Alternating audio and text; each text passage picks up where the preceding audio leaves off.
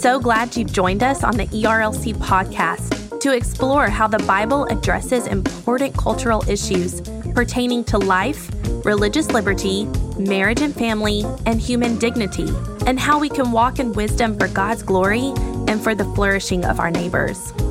If you're enjoying this podcast and find it helpful, please leave a review wherever you listen. This will help more people find and benefit from what we're learning together. We are grateful for the time you take to join us for these conversations.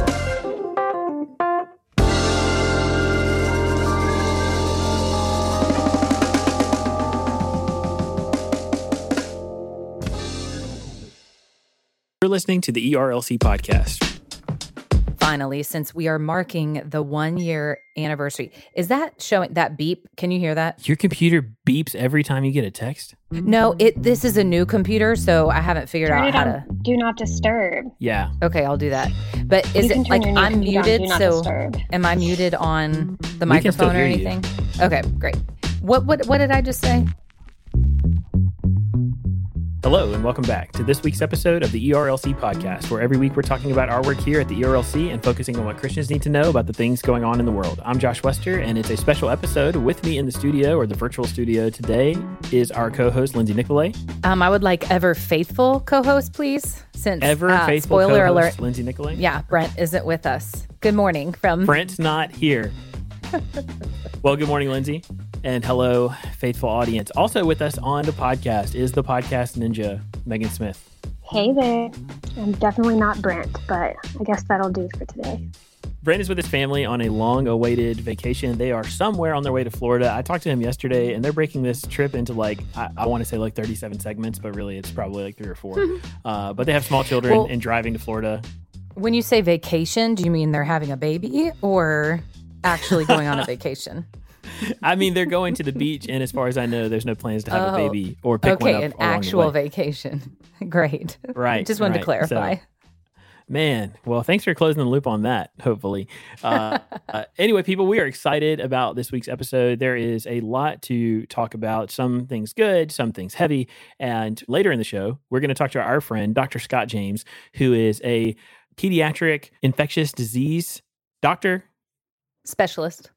Specialist. And uh, yeah, so I mean, I, I would apologize for getting tongue tied there, but man, what a title, what a job that this man does. And he's amazing. And he's also one of the most faithful and amazing Christians and people that I've ever met. And so we're going to talk to Scott later. He's been on the podcast before about a year ago as we were entering into the pandemic. And so since this year, I should say it at the top, since this year marks basically the one year uh, mark. It's today, by the way, we're recording this on Thursday, March 11th. And today, one year ago, is when the whole world shut down, it felt like. Lindsay, so that we can get into it, tell us what the ERLC's been talking about. First, I have to say, one of the most notable things about Scott James is that he is a Florida Gator and not a poser one, Really? but one who actually went to the University of Florida. Yes. So Hmm. I'm sure we'll give a little shout out during the a big old chomp for him. Exactly. Uh, you know, this does mark the one year anniversary. I don't know if you can call it that of uh, of the pandemic. It's just crazy to believe that we've made it this far, and at the same time that we have a vaccine after just a year, and we're looking at opening again. Returning to some semblance of normalcy. So, I thought I'd start off to just highlight the importance of church membership. So, our um, intern, Andrew Bertadotti, has an important article titled Three Ways Church Membership Challenges Our Individualism. We have felt as believers the importance of church membership this year more than ever as we have not gathered in person as usual and we've been deprived of our face to face community and I am so ready to get back to church. Haven't my family hasn't made it back regularly yet. But this article also reminds me of a book that I'm reading that I mentioned on one of the other episodes that we've recorded. I don't remember which one, but a book by David Brooks titled The Second Mountain, where he talks about our individualism uh, and talks about how um, how dangerous it is that we were really made for community. And so, Andrew, in this article, highlights several ways that church membership challenges this aspect of our individualism. And I'll just give you a teaser. Church membership means we can't choose our community. You know, you often hear you can't choose your family. you kind of can choose your community, but once you plug into your community, you discover that it's not the community you thought it exactly was. Church membership means we're rooted rather than detached, which a lot of us this year have felt so detached. And then church membership means we can't curate the opinions around us, which is so true. Uh, so I would encourage you to check out this article and be challenged to look at the ways maybe that uh, COVID has fed into the tendency toward individualism this year and how um, the Lord maybe calls you to break out of that as we return back to um, quote unquote normal. This is a really good article, Lindsay. I love the end. Um, Andrew, he says, when we commit to a local church body, we are granted a church family to bear our burdens in an isolated and unstable world, which is so right for right now. Um, just how the church can come around us and what a blessing it can be when the world is falling apart. The church can be that stable thing. Now there's sinners that make up a church but um, the church can really be that um, rooted groundedness that we need. And i th- i feel like honestly i would have loved to learn that lesson a lot earlier in my life. Um, i think in even college we were encouraged that you could church hop and that would be fine. But the value of church membership is just so important. Next up, we have an important article by our policy staff. Now, this is an explainer about a important Supreme Court case. I am not even going to attempt to pronounce the names involved in this case because it is near impossible for me. Uh, but this explainer tells us about how the Supreme Court sides with a former student on religious free speech. So in 2016, this student uh, was at Georgia Gwinnett College. And he, as the article says, talked with interested students about his Christian faith and distributed literature on campus grounds. And a campus police officer approached him and informed him about a policy in place that prohibited this distribution. So uh, this student uh, sought um, to protect his free speech. And this case was won in the Supreme Court. So, uh, Josh, what more can you tell us about this case and the importance of it? Yeah, Lindsay, you did you did a good job. It's a it's a tough thing, so I'm gonna try to make it very simple for people. Here's the deal: uh, all the time on some of the more uh, liberal or progressive public college campuses all across the country, they have implemented these discriminatory policies that keep uh, Christians and other uh, religious students from sharing their faith and practicing uh, their religion, even in places on campus that are marked free speech zones. So that's what happened at this college. Uh, this guy was a Christian. He was sharing his faith on campus. He was approached by campus police and told, hey, you can't do that here. We have two specific free speech zones. Check that out free speech zones. And you have to go to one of those two to do that. So then he says, okay, no problem. I can do that. He goes to the free speech zones. And then he's told, hey, you know what? You're not actually allowed to share your faith here either. Well, this happens all the time that what happens he talk he contacts uh, some you know first amendment attorneys who represent him and are going to help defend his rights to free speech. This ends up going uh, to the courts and in litigation. And as they are having this legal battle this happens not just at georgia gwinnett but at colleges all across the campus i mean all across the country when they when the school finds out it's going to lose on first amendment grounds it just changes the policy and then goes, oh well, we're not going to lose this court case. That policy doesn't exist anymore. And so you would think, okay, what happens is they they change the policy. The policy is no longer there. So then the lawsuit goes away. This lawsuit, the Supreme Court decided eight one that that is no longer a loophole that colleges can pursue in order to avoid the penalties for violating people's civil liberties. And so in this case, this guy was suing for what's called nominal damages. That's like a dollar or ten dollars, like something totally insignificant. But it's so that even if they change the policy, he can still get a judgment rendered about whether or not the school violated his civil rights, which will stop other schools from being able to do that in the future. And the Supreme Court said, yes, you can sue them even for a dollar so that we can rule that they were in the wrong for what they did. Now, the court didn't actually rule on the merits yet. They didn't rule to say that the school did violate his civil liberties. But the fact is that they did, and that's the kind of judgment he can now get. So, this is actually really, really good news because it keeps colleges from being able to discriminate against people and then change the rules at the last minute to avoid a legal loss. That was a helpful explanation. And I just have to comment and say, isn't it a wild world when we have free speech zones on our college campuses? It's just yeah, crazy. and th- free speech zones where you're not allowed to say things uh, that you to have free speech, right? like, exactly. How so how unbelievable. It is unbelievable.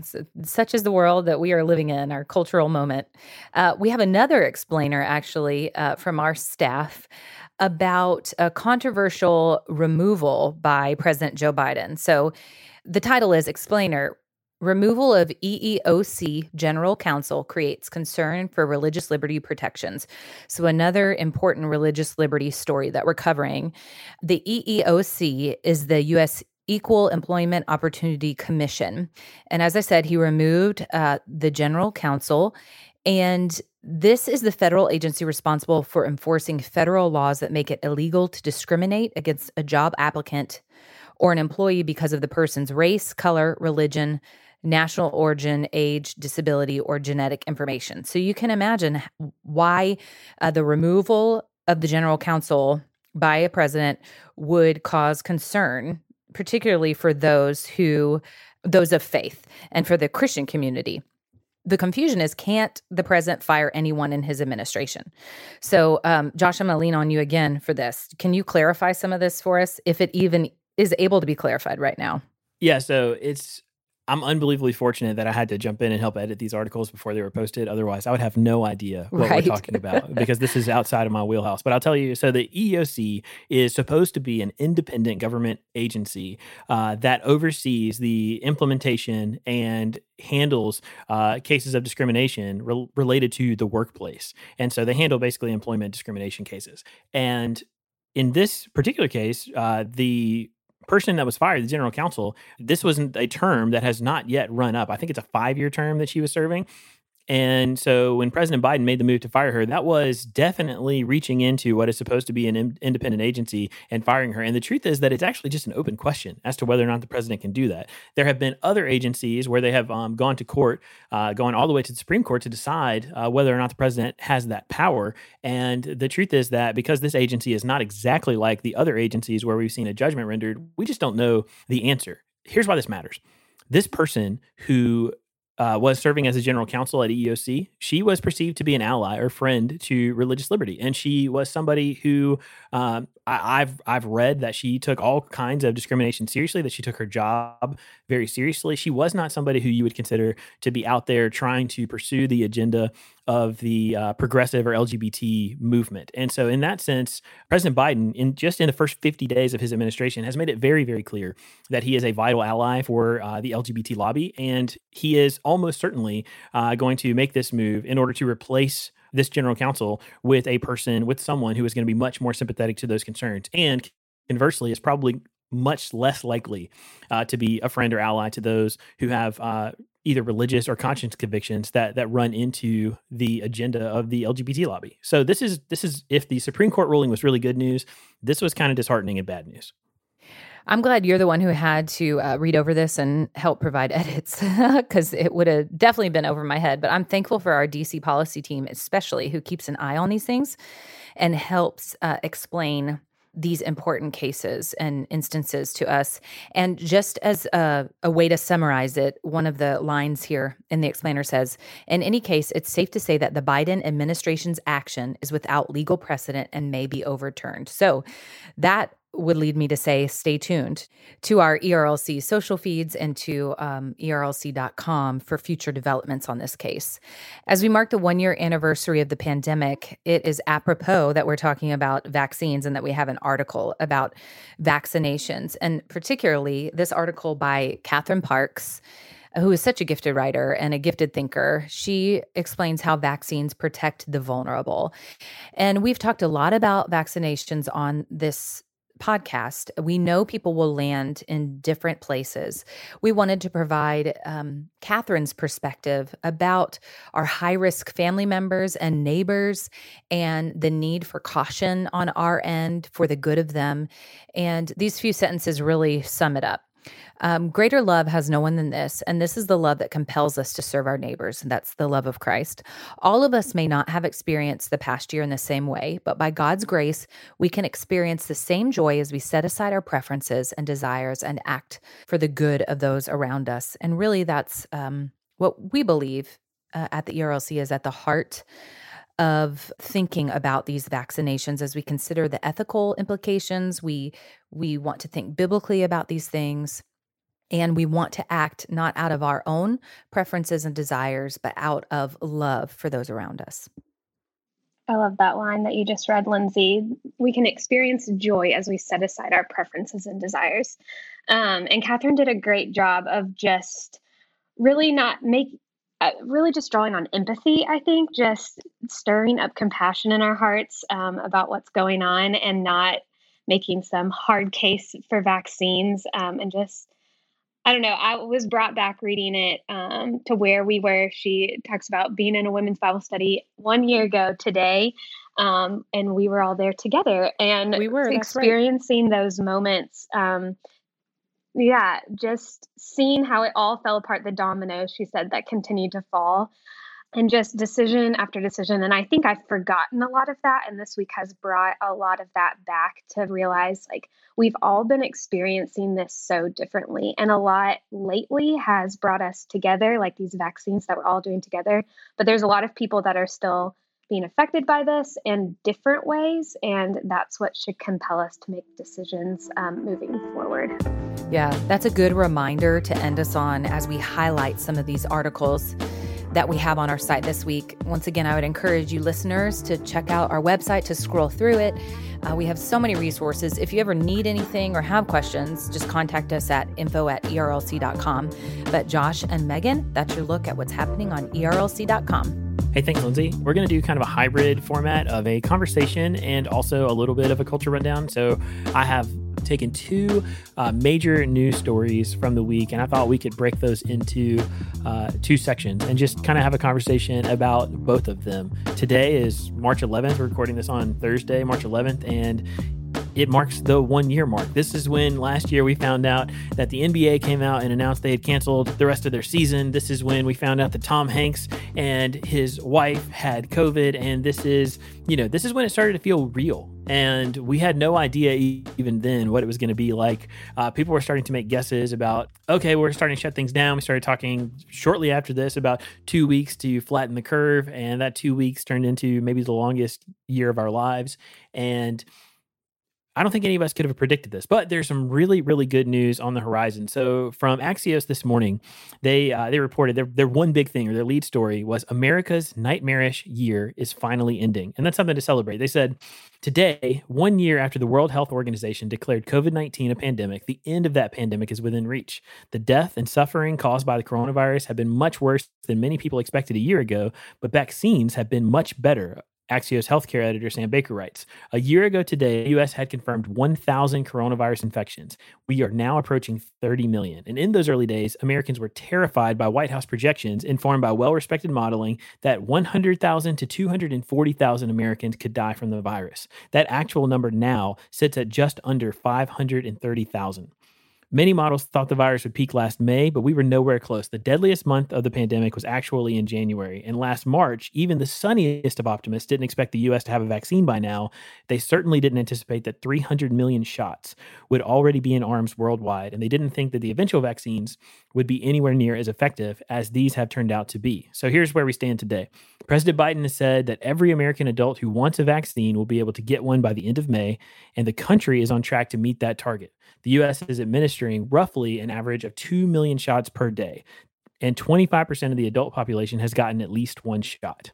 So, I don't know about you guys, but that strikes me as tremendously good news. I mean, when we were thinking about a vaccine, I don't think anyone thought that we would have one by now. And we definitely didn't know that it was going to be the vaccines on the market would be as effective as these are. So I just want to pitch it to you, Lindsay and Megan. We're a we're a year in let me just start with how do you feel today as you're thinking about where we are? How do you feel today? One word ready. Or maybe two words so ready. That's definitely right. Megan, how do you feel? I don't know. I this week I've actually had a couple friends get the vaccine, um, which is exciting to be able to hang out in a group of people, a small group still, and just be like, half of us have the vaccine, which is just something we didn't imagine. But there's been kind of a lot of anxiety among some of my friends this week, just reliving the past year and the anniversary of it and just thinking, whoa, a lot has happened. A whole lot has happened. You said it. A lot has happened.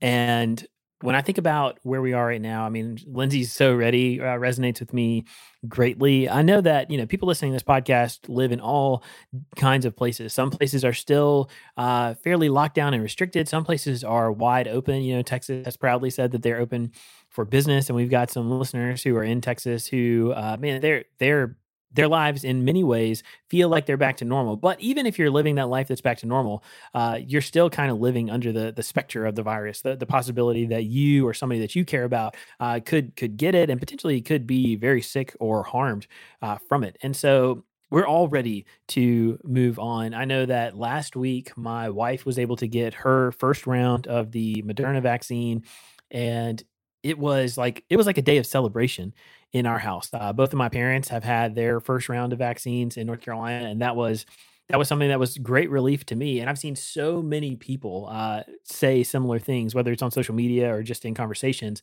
about seeing their their parents or their grandparents uh, receive the vaccine to know that they're going to be able to resume living their lives and and that they'll be safe and that they won't be uh, in they won't be in danger of severe illness just from uh, you know just from going to the grocery store or going to work one day or going to a baseball game or or whatever that might be. And so it has been i think honestly it's going to take me a long time to process this. I was talking to my seven year old about it the other day and he said I said something to him like, you know, I've never lived through something like this before. I really don't know uh, what it's going to be like afterward. And he said, You've never lived like something, lived through this before? And I said, No. And I hope you don't either. Like, I hope you never experience this ever again because uh, what, what a, what a surreal and all encompassing thing uh, a year of COVID has been for all of us. And we don't even know what all the implications are right now or the effects are right now. We're still processing it all together. And at the same time, I'm torn because um, I know all of our experiences have been different. There's been sorrow and joy mingled together. I I don't want to go back to the rat race pace of life. Like the slowing down was nice, although I'd like to have control over the slowing down. And the the family time that I've been able to have has just been invaluable. Now, if I had been going through this pandemic single, like I was for so many years, I would feel a lot differently. I probably would have moved in with family or something like that. But to have time just with my husband at home working and two small kids, one having having one during the pandemic just recently, um, it's just been so nice and and such a, a blessing and a time that probably will never happen again until maybe my husband and I retire one day, which is weird to think about. Um, so yeah, I just feel torn in so many ways.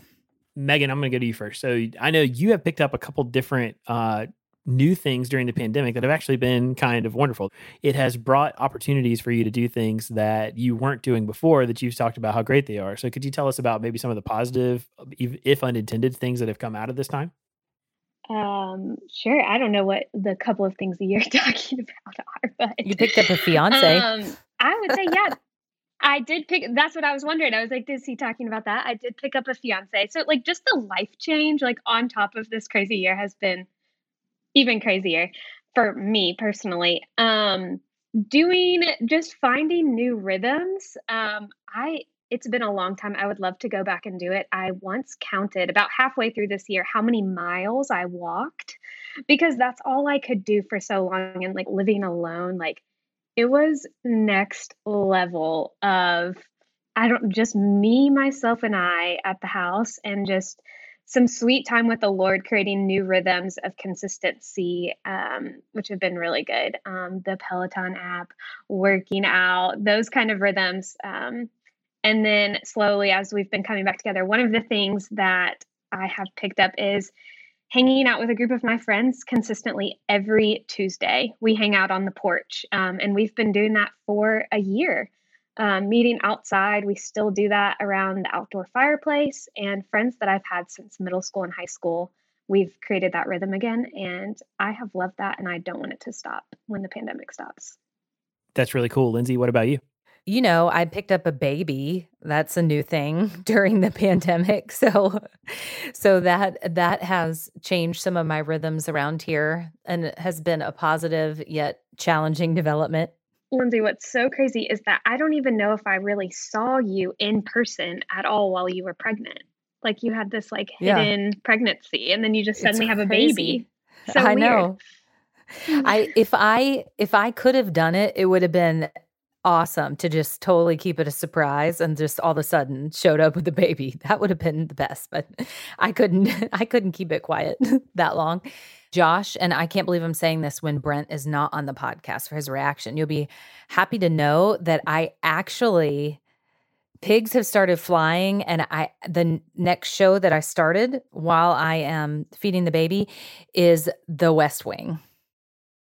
I didn't have words to say in response to that. How awesome is it that Lindsay has, after all this time, finally caved? So I don't know if you made it, how far you're in, but the end well, of season one is where it gets. It's that's where it gets good. So you just right. got to hang in. But see, I, I've actually seen The West Wing before, but it's I don't think I watched the last season and it's I've seen it in a different light because this is before my time at the ERLC. And I know season 1 is on the struggle bus many say, but the first couple of episodes have actually been enjoyable. So the dialogue is fantastic, I will say. So, you know, I I, I just hate to admit that. I didn't even want to admit it, but watching The West Wing.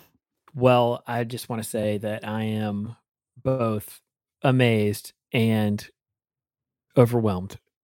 I can't believe you did that while Brent wasn't here. How's he ever going to know? It's going to be like the biggest surprise ever. Well, I guess we'll find out if he listens to the podcast.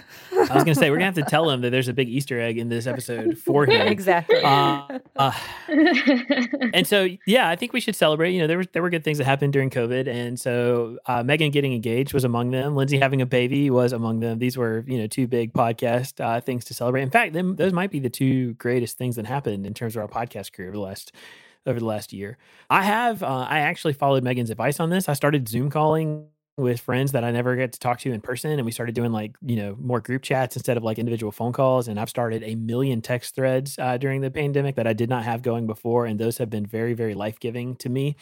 And so that has been, that has been, you know, again, some of that unintended uh, positive outcomes of, of this year of plague.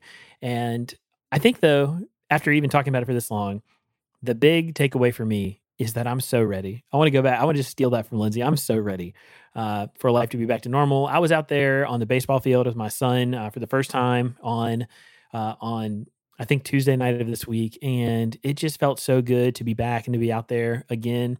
But it's going to feel even better when we're doing those things and there's no concern about about the coronavirus, and that's a thing that is a distant memory. Uh, I really am ready for that to be a thing of the past. So, for the next thing that I thought that we would talk about, this is the other big story going on, especially in our world in Southern Baptist life, and it's news about Beth Moore. So, I'm going to read this from the Biblical Recorder.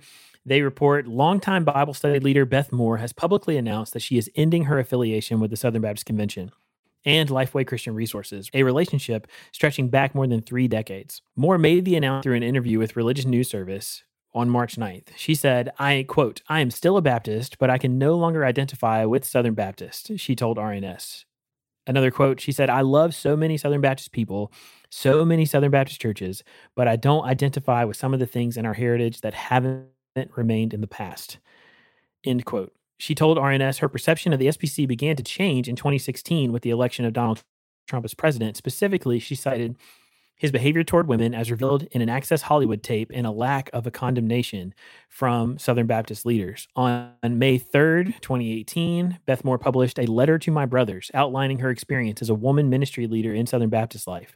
On October of 2016, she wrote about the attitudes of key Christian leaders that she said smacked of misogyny, objectification, and astonishing disesteem of women, and it spread like wildfire.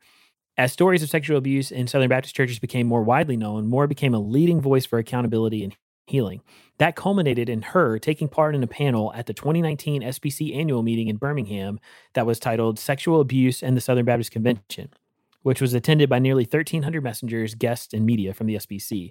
But in the RNS interview, she said by that point, she no longer felt a part of the SBC.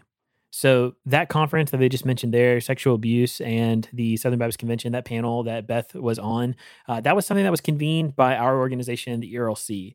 And Beth is somebody who has been incredibly supportive of us and our work. She's been a vital partner in our efforts to combat and to deal with uh, the sexual abuse crisis that that is present here in the Southern Baptist Convention and in the aftermath of the Houston Chronicles, uh, really expose where they uh, demonstrated hundreds and hundreds of abuse cases that had taken place in Southern Baptist churches across multiple decades.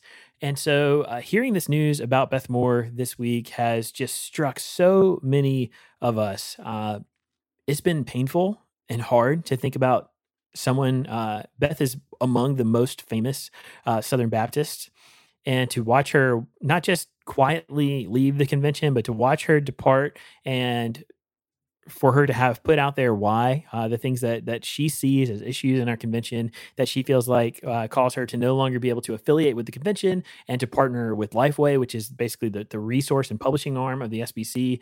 Uh, it has been it's been staggering for me personally. It's been really hard uh, to take in and wrap my mind around. I have had a number of conversations with people just in the last. Uh, it's been about 48 hours, I think, since we received this news uh, or it became official, and there's there's just a lot of emotions and a lot of uh, th- there's a lot to say. But I thought I would just kind of come to you guys, uh, Megan and Lindsay, and ask you like, how are you processing this? How what do you think about the fact that that Beth has announced that she is leaving the SBC? I guess I've got to start off and say that uh, Beth Moore's Bible studies and books were just instrumental in my life and my walk with the Lord and my uh, study of the Bible when I was in college, when I was probably in high school, a senior, and then in college. And uh, I had learned so much from her. Her love for the Lord and His Word is contagious. Her encouragement uh, to to sisters in Christ in particular is um, just astounding. And so, many of us just owe her a debt of gratitude and and she has been greatly used by the lord um, in so so many ways and will continue to be used by the lord. So i'm very thankful for that. Um, you know i as it stands today beth moore and i would probably hold to some some different beliefs not when it comes to orthodoxy but to some other things. We would diverge at, at the fork in the road when it comes to certain things. Um, but i do I do just think it's tragic that um, she feels like the SBC is not a place for her because of things like racism uh, that has been seen, particularly in on Twitter, um, because of the things that she mentioned misogyny, objectification, disesteem of women. I mean, those things just do not have a place not just among the SBC, but among believers in general. There's no place for those things, and they they should be repented of in all of our hearts. And um, I think it's important to note that Twitter doesn't represent the majority of Southern Baptists. Um, even some of the Southern Baptist leaders that that may have um, led to her departure, there are a lot more Southern Baptist people and faithful Christians and churches than those that are represented by the vocal majority on Twitter, shall we say. Um, I think it's important to remember that. I'm just kind of verbally processing this because I'm I'm not an expert at just kind of thinking about it out loud.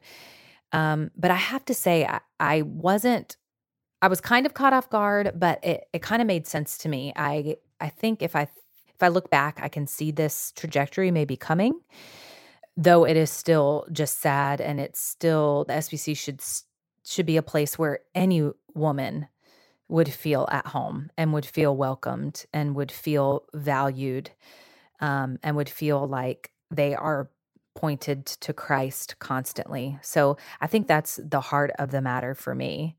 That's really good, Lindsay. I um, also am just kind of now processing. I I feel like I need to like sit down and fully and understand and just think through all these implications. Uh, Beth Moore's studies also, I've gleaned so much from them. Um, I've watched other women glean so much from them and then take on teaching roles as well. And so I her influence is just it's just massive. And I don't think so many people that I learned under, even if it wasn't directly under Beth Moore, would have been who they are without her um, leading the way in that. I think, though, what we all love and know about Beth Moore and what she has taught us is that we hold tight to that just like we talked about earlier like church membership is important but beth has taught us like to love jesus more than that and to love the word more than that. Uh, one of the things that i look at her and have seen her at events and walked beside her backstage and i think something that just sums that up is just like how tightly she clings onto her bible at all times. Like that thing if you have seen it before her when she is speaking and teaching, she holds so tightly to that. And so, above all else, her affiliations and what else, she loves Jesus so much. And I think that's what we can glean from from Beth. And I I hope that her ministry continues in other ways. I know it's going to. I know it's not going to be through Lifeway and those platforms, but um, I hope that she continues to teach faithfully. What about you, Josh? How are you processing everything? I'm in the same place. I'm not ready or even willing to give up on the institution that is the SBC. The International Mission Board is the single greatest missionary sending force uh, that has ever existed. Uh, we have thousands of missionaries on the field right now across the world because of, of our cooperative effort. And the truth is that when I think about who Southern Baptists are, I mean, some of the conversations I've been having with people, people say, "What do you mean when you say the SBC?" Uh, and the truth is, you know, we try not to. We try. This is a very positive podcast. We try to talk about the good stuff and the happy stuff, but like some of the discourse that happens about SBC related matters, and more broadly than that, evangelicalism on social media, particularly on sites like Facebook and Twitter, uh, it is it's toxic. It's terrible.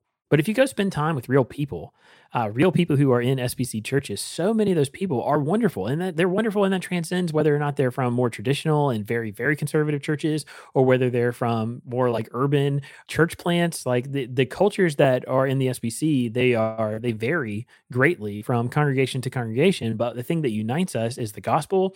We have a very broad and excellent and faithful uh, statement of faith called the Baptist Faith the Message. And it is the thing that we're able to unite around. And it provides a very big tent for Baptists to lock arms and cooperate for the sake of world missions, uh, also for the sake of church planting for the sake of disaster relief and humanitarian causes. We have six incredible seminaries. We have uh, Lifeway, which has for decades produced incredible resources to train Christians, children, students, parents the ERLC does vital work protecting and defending religious liberty and equipping Christians to think about how to apply the gospel to all of life. I mean, there's so much good stuff that happens in the SBC as an institution, but honestly, uh, it is it is being threatened uh, because some people in our denomination uh, are are clinging to things that that are not Christ, that do not represent what we mean when we say uh, Southern Baptist and who Southern Baptists are, and honestly, I think that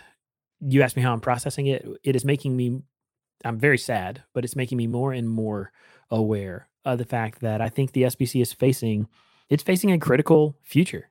Like it's an inflection point, and we're going to decide uh, one of two ways that the SBC is going to go into that future. We're either going to retain our broad evangelical identity that has room for all kinds of people who can unite around the Baptist faith message, or we're going to go a different direction and become the kind of convention that has a very narrow uh, understanding of what it means to be a Southern Baptist that is only inviting to certain kinds of people. And I think that would be tragic. And so, uh, if you're a Southern Baptist and your church is sending messengers to the annual meeting, that's great. You should try to be one. If you are Southern Baptist, and your church doesn't send messengers to the annual meeting. Nashville is a great city. You should come see us in June. Uh, it would be really, really good for you to be a messenger uh, from your church at the annual meeting because even that, if it doesn't sound like your jam to go to a two day business meeting, uh, it actually is really wonderful. There is sermons and worship. You get to see all kinds of some of the very best Southern Baptists. There's all kinds of things going on that make it really, really worth being there. Yes, there are parts of it that feel absolutely like a business meeting, it is uh, to quote Hamilton, uh, the decisions are made in the room where it happens. You need to be in the room where it happens, and so uh, we would invite you to be there because it's a pivotal time. And, and Beth's departure is not the first, and it's likely not to be the last. But I'm committed to the SBC for as long as I can be, and I'm praying that God would lead us in a better direction. This week, uh, to mark the one year anniversary of COVID and the pandemic locking us all down, uh, we are delighted to welcome Scott James, Dr. Scott James. He is a very busy man, so we are very grateful that he has joined us. Scott, in addition to being a husband and a father and an infectious disease specialist and a faithful church member, is also an author. And he's got several books, one titled Where is Wisdom? A Treasure Hunt Through God's Wondrous World. It's inspired by Job 28. But the one that we're going to talk to him about uh, this week is God Cares for Me, helping children trust God when they're sick. And of course, Scott is one who speaks from experience with uh, the children that he works with and from compassion and with a, a pastoral heart. We are excited to welcome Scott and talk to him about um, all things COVID and, and how we can care for those children around us who are sick. Well, Dr. James, welcome back to the ERLC podcast. Thanks so much uh, for joining us again. As we're getting started, would you just uh, remind our listeners a little bit about who you are? We've already said quite a bit about you already on the podcast, but would you just remind us who you are and what you do, both professionally and in ministry? Yeah, Josh, thanks for having me on. It's it's a pleasure to be back with you guys again. Um, my name is Scott James. I am uh, a pediatric infectious diseases physician and researcher. Um, so, uh, professionally, for my for my job, uh, I work in pediatrics, but I specialize in helping prevent and diagnose and treat all types of infectious diseases, but viruses in particular are my specialty. So, I'm also a avid churchman, right? So I, am I'm, I'm a elder and pastor at our local church, and uh, spend a lot of time thinking about um, pastoral issues and shepherding people and, and helping people uh, and families in particular draw closer to God and uh, live on mission for Him here in this world. Um, I'm married. Uh, my wife Jamie and I have been married for uh, 18 years now, and we have four four kids. They're kind of elementary and high school age. One of the things that we wanted to ask you about is COVID. So this week is the one year mark since things really shut down here due to the pandemic. And we saw one year ago today the NBA announced that it was canceling the season. We found out that Tom Hanks and Rita Wilson had contracted the virus. As a healthcare professional, first of all, thank you for serving, which I, I just imagine has just been crazy in this last year for you. Um, but as one who specializes in infectious diseases, can you tell us a little bit about what the last year has been like from your perspective? First of all, I, I just can't even believe it's been a year. it's, it's this weird time warp where that the things that you just mentioned, NBA and Tom Hanks and such, that feels like a lifetime ago. Uh, and, and, yet, in another sense, this year has gone by in the blink of an eye in, in a lot of other areas. So it's been very disorienting. Um, as a healthcare worker, it's been a very challenging year. There's kind of no way to sugarcoat it. It's it's been a rough year. Um, a lot of healthcare workers are struggling uh, right now. A fair amount of uh, mental health issues are coming to the forefront as people are burnt out and uh, and tired, just tired from. It really has been the gas pedal all the way down all year long for for so many different healthcare workers. And it's you know it's it, people are in different areas and and are experiencing different things. So it's not a universal situation.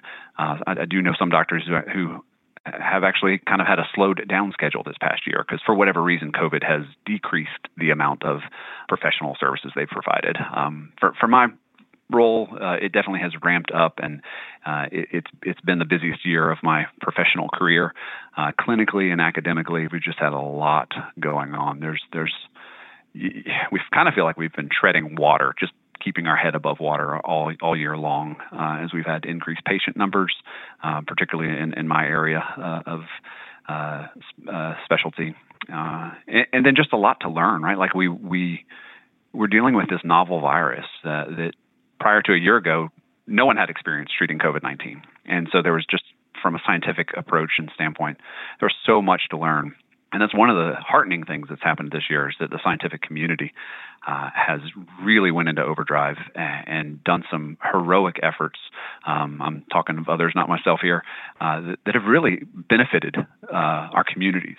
And, and so the the amount of scientific research that's been done in this past year has been uh, just unbelievable, to be honest. And, and, so it's been busy in that sense, and, and my laboratory and, and, and, my clinical practice both have uh, been very, very busy.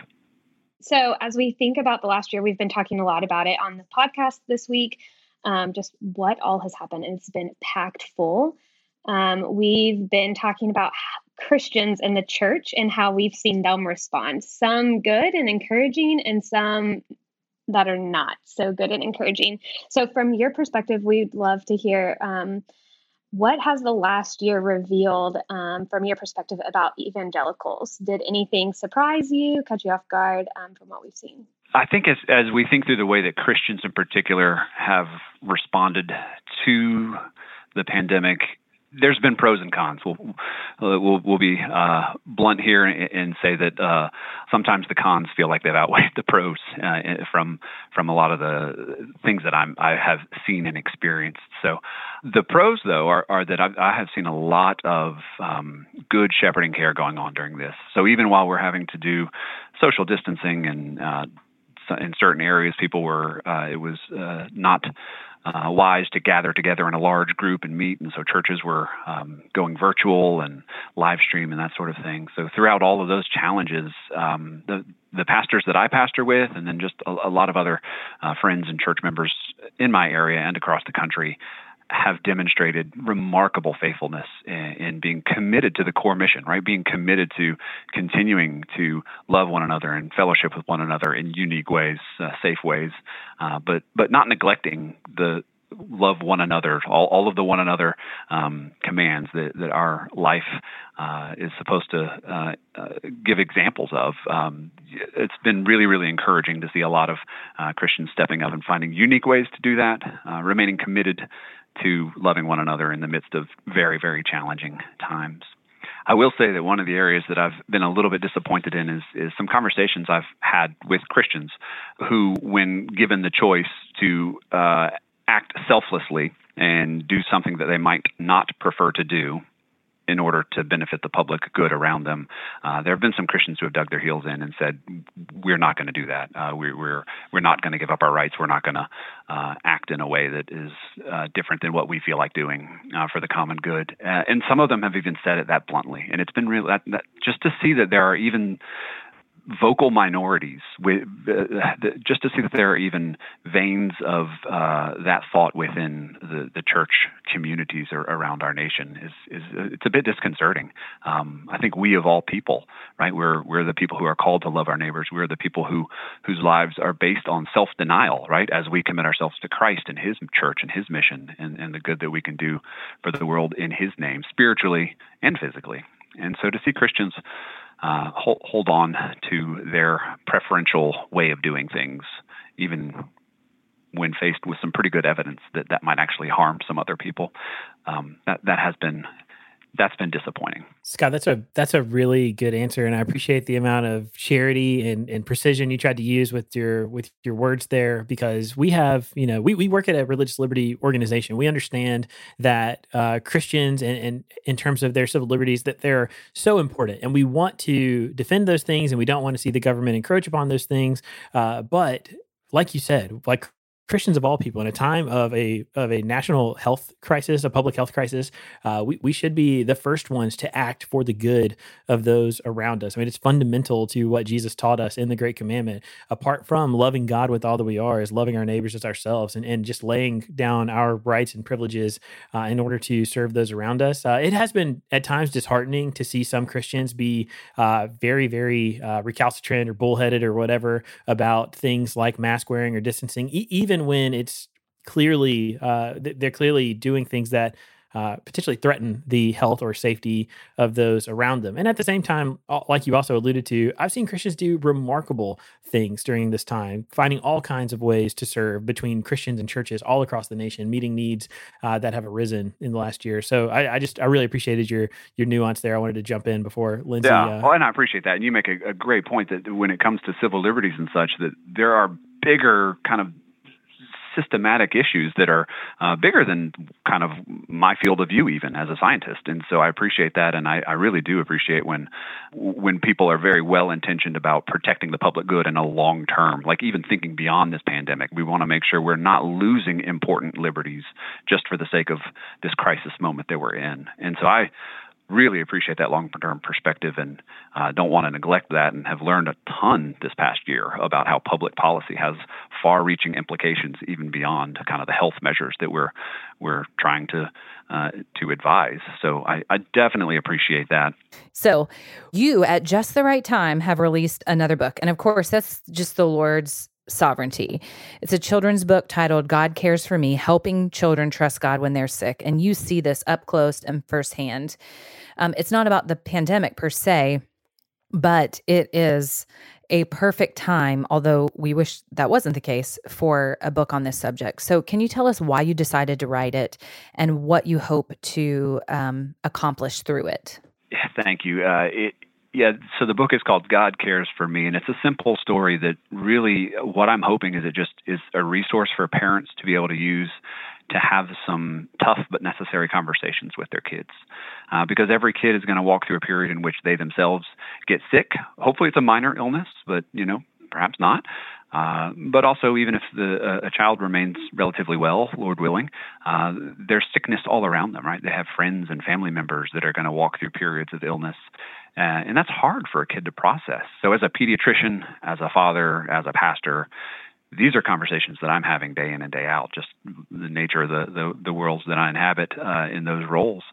Uh, and, and, so I wanted to just sort of help some parents think through uh, tough conversations in a helpful way.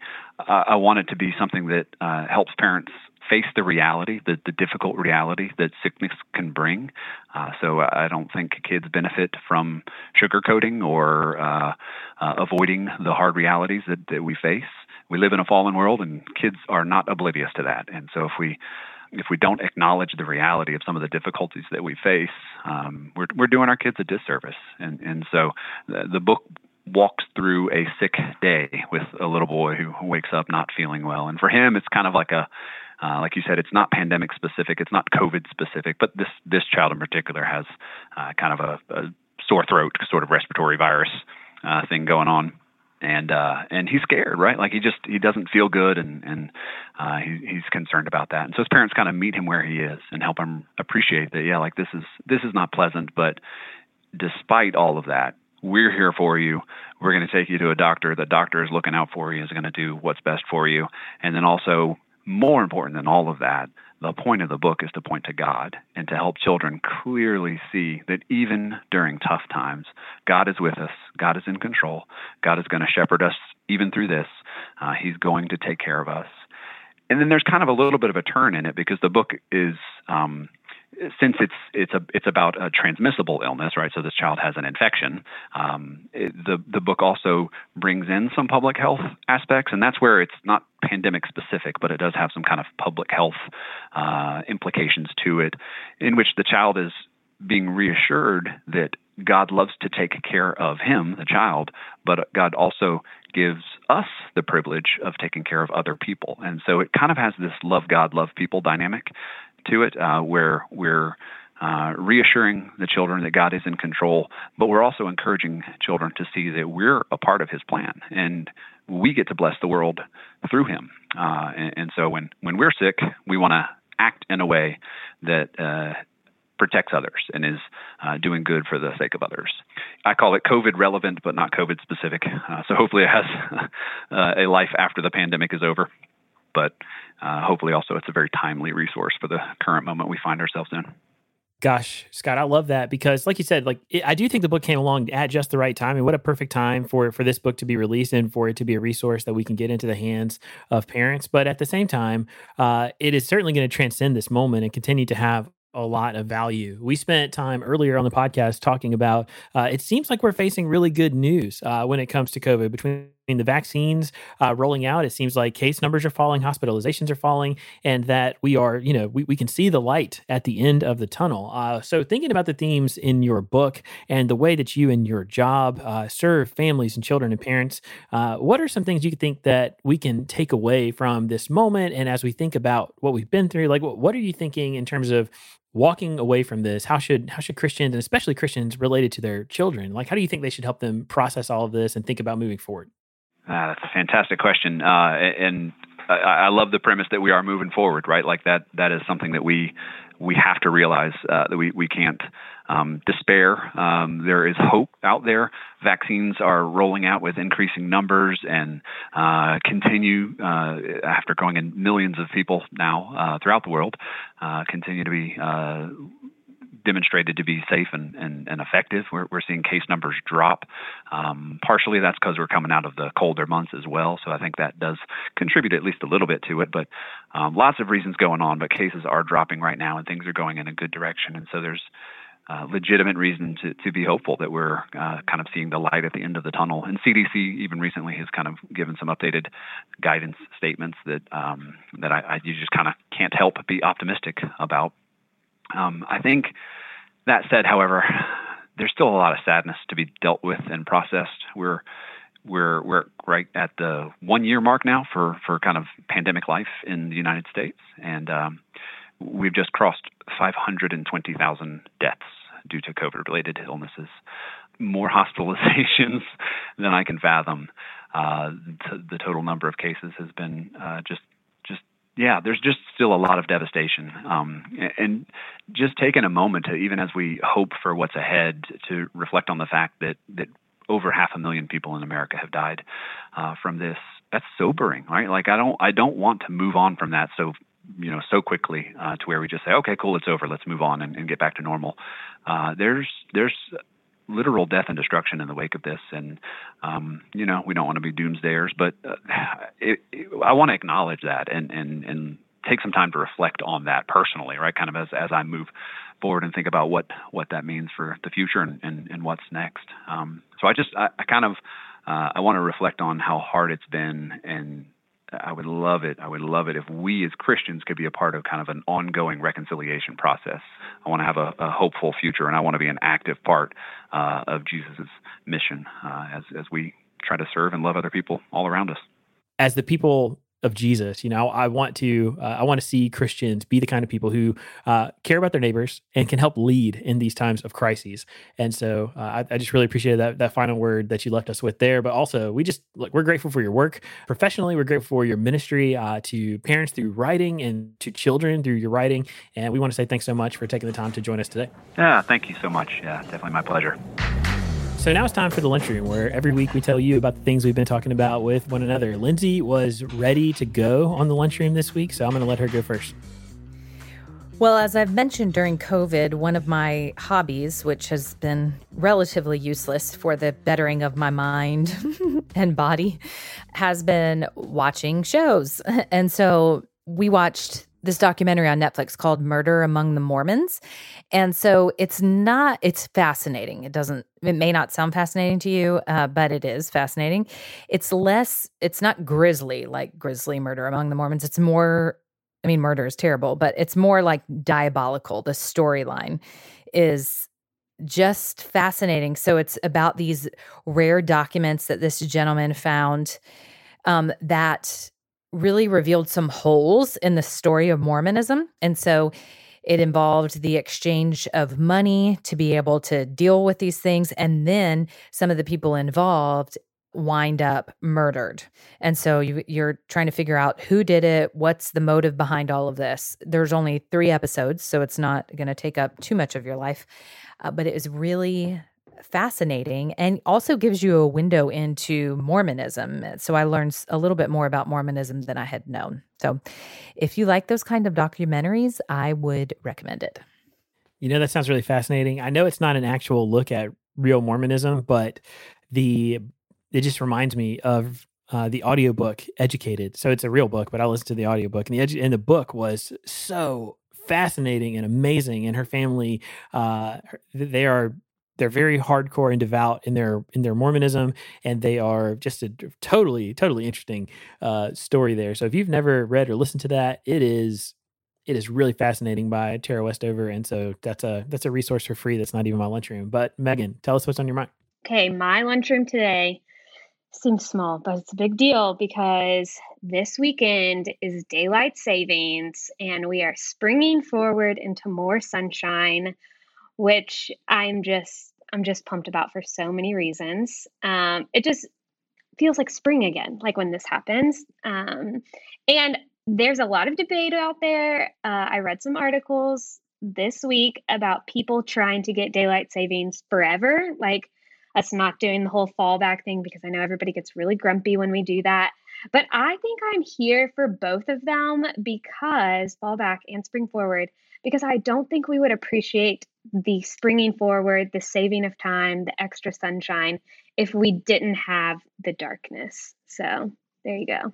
That is a good point. Now, you know, as one who has a fiance and is soon to be married and lord willing there are children in the future i think you will change your tune when you when you have little kids who uh whose sleep is messed up because that is the nightmare of daylight savings time it just messes with the kiddos. We have our former coworker Philip, his wife Cami was like a daylight savings time prepper. And so she would a week out would like move their bedtimes in the appropriate way. I cannot get myself together enough. Yeah, like like 15 minutes per day or something like that. Like it was yes. really strategic. It was. I can't get myself together in that way. Wait, but this one, it's not supposed to mess up your kids, right? It's the fallback that does. Fallback definitely does. I'm not sure about this one because I don't really remember it from Marion. So I guess I'll report back to you. I'll let you know. But so that is why I dislike daylight savings time, just mainly the sleep issue. So it's funny because I absolutely hate spring forward and I absolutely love fall back. And I would put up with one awful time of spring forward just to be able to get to fall back. I like the extra hour that comes once a year. But here's my real, like, honest opinion I don't understand what would happen if we cancel daylight savings time enough to know if I'm for it or against it there are smart people on both sides of this equation, and I have no idea. I thought eventually it would like it, the sun moving. I don't understand the planets and all the things, but like it would something would happen. But in one of the articles I read, it was it's mostly about energy saving and farmers and like our working hours and stuff like that, which we don't really follow anymore. Um, but it's kind of an old tradition to save energy. I think it started during World War II, but somebody can fact check me on that and see. Uh, but the whole plan was, yeah, energy conservation and making the most out of the out of the natural sunlight. But so that we can move off a topic I don't understand. Uh, here's another thing I don't understand, which is not actually my lunchroom, but we can't do this episode even without Brent, without mentioning uh, the drama of the royal family. If you paid any attention at all, you saw that Harry and Meghan sat down with Oprah to do a just insane interview that I kept getting push notifications on my phone from all these different news services about the things they were saying. Here's the thing. I think it's really sad. I don't have any opinions about like who's right or wrong or doing whatever because like it's not my family. But here's the thing: it is a family, and I know they're royals, and I know that you know there's there's press and paparazzi and all kinds of things that go along with that. It just makes me sad to see a family's drama be broadcast to the whole world like that.